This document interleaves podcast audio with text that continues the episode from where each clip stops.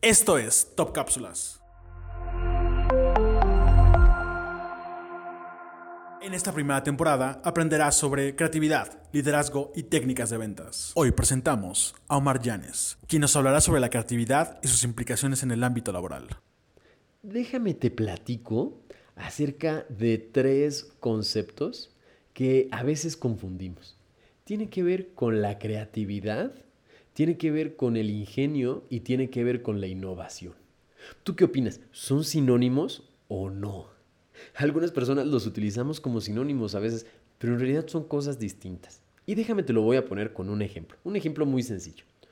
Tú estás en una tarde, en una noche, estás en el restaurante y de pronto notas cómo la mesa no está calzada, o sea, se mueve la mesa.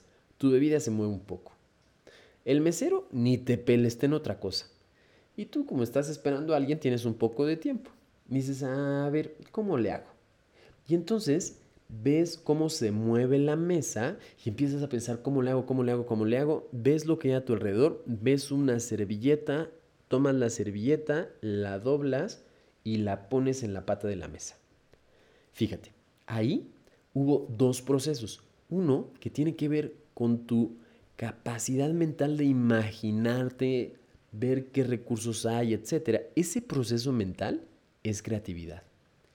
El ingenio tiene que ver con poner tu creatividad al servicio de resolver un problema. En este caso, el de poner un papel en la pata de la mesa para que no se mueva. Resuelves un problema de forma ingeniosa es decir, con los recursos disponibles que hay. Podías haber utilizado tu iPhone, pero hubiera sido una solución quizá un poco cara. Bueno, pues entonces dijimos, creatividad un proceso mental, ingenio, el proceso mental para poder solucionar un problema. Ahora, ¿qué es esto de la innovación? Fíjate, la innovación tiene que ver con utilizar ese ingenio, esa creatividad para tener un usufructo de, un beneficio de esa idea creativa.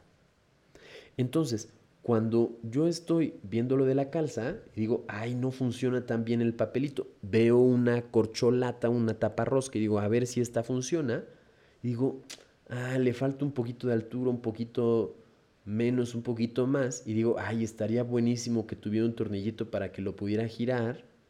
Ahí, fíjate cómo mi creatividad y mi ingenio están resolviendo microproblemas. ¿Cómo lo subo? ¿Cómo lo bajo? Estaría buenísimo que tuviera el tornillo. Es decir, estoy utilizando el ingenio. Sin embargo, cuando digo, hmm, seguramente en todos los restaurantes tienen este problema.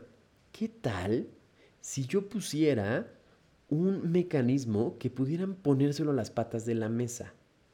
Fíjate cómo ahí estoy utilizando mi creatividad para poder resolver no solamente el problema que tengo yo ahí, sino un problema que tienen otras personas que está generalizado, que es incómodo, y entonces es un principio en donde digo, ah, si hay muchas personas que tienen este problema, entonces quizá yo les podría vender la solución que acabo de descubrir.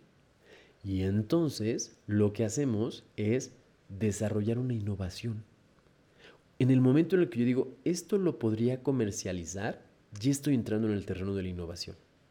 Cuando digo, sí, claro, y lo podría poner en Alibaba o en Amazon, o podría poner mi propia tienda y podría, en ese momento estoy echando a volar mi, mi creatividad para poder convertirlo en una innovación, en algo en lo que yo le puedo sacar usufructo ahí estamos en este otro terreno.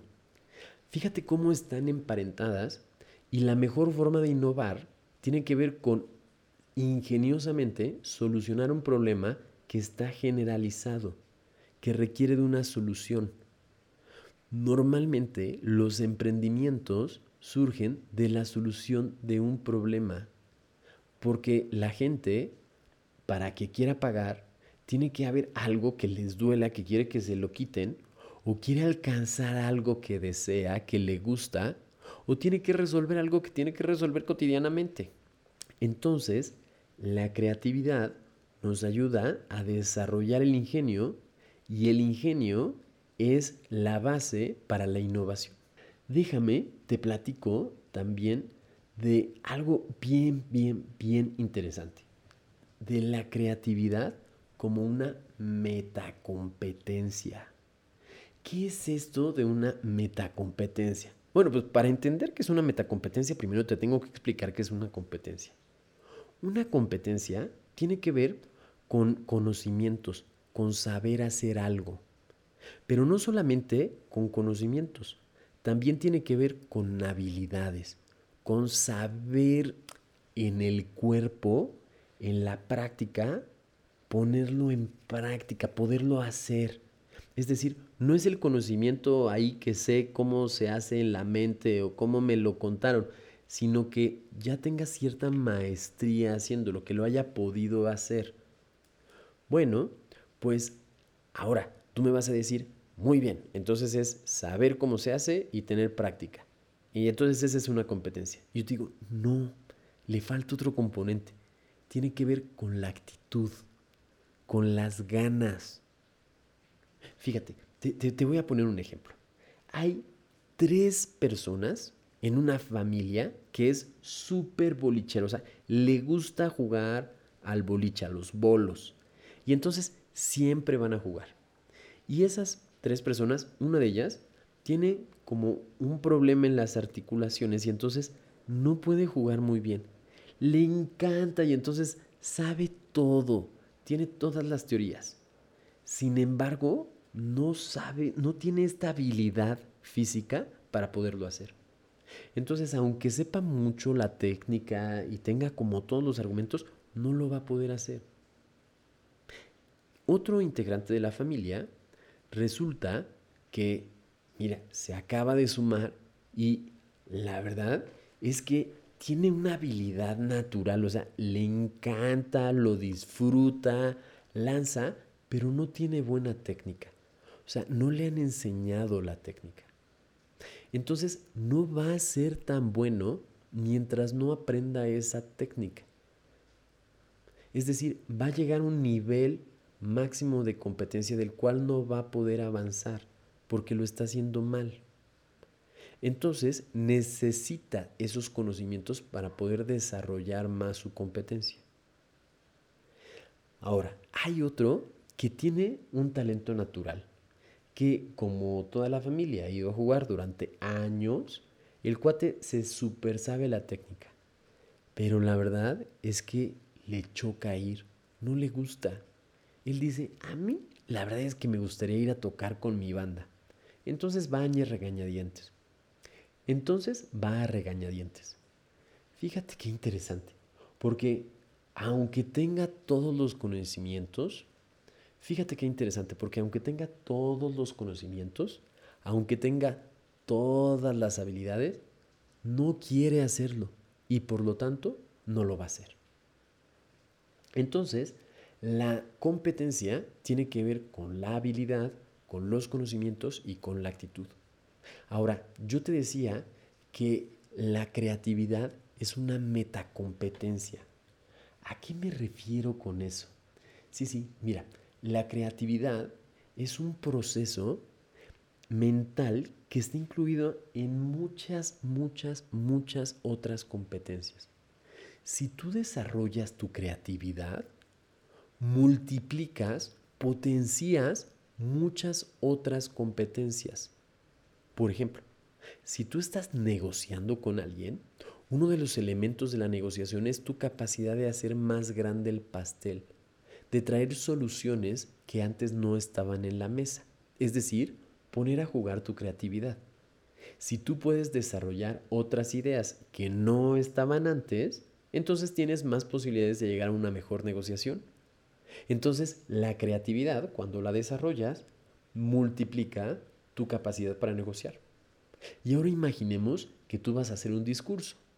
Bueno, pues esta improvisación, esta eh, fluidez de poder dar el discurso también tiene que ver con tu creatividad, así como yo ahorita contigo. Entonces, esta creatividad, cuando la desarrollas, te ayuda a poder improvisar. y por tanto te vuelve quizá un mejor comunicador. Entonces, cuando tú desarrollas esta competencia, también desarrollas tu habilidad para comunicarte, hablar en público. Oye, y para el liderazgo, pues es más o menos similar. Y si tú analizas las distintas competencias, habilidades que requieres, vas a descubrir que la creatividad está súper presente de una u otra forma. Entonces, la meta, entonces la creatividad es una metacompetencia. Fíjate, la creatividad tiene distintos elementos que la componen.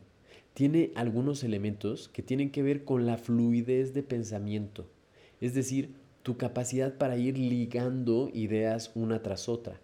También está asociada a la fantasía, la capacidad de imaginar espacialmente, eh, conceptualmente, abstractamente algunos escenarios. De hecho, la fantasía nos ayuda a recordar y nos ayuda a inventar futuros. También tiene que ver con la flexibilidad de pensamiento, es decir, poder ver la misma situación desde distintos ángulos. Fíjate cómo en una negociación, cuando tú ves la misma situación, o sea, puedes empatizar con tu contraparte y además puedes entender lo que está pensando, etcétera, pues te va a ayudar a ser un mejor negociador. Entonces, fíjate cómo la flexibilidad de pensamiento va a estar presente también al momento de la negociación. Te hablaba también de la originalidad, es decir, pensar algo que los demás normalmente no piensan. Y también está la elaboración y la creatividad narrativa y la creatividad gráfica y la creatividad en títulos. Cuando lo piensas, todos estos elementos de la creatividad seguro están presentes en cualquiera de las habilidades o competencias que tú quieres desarrollar.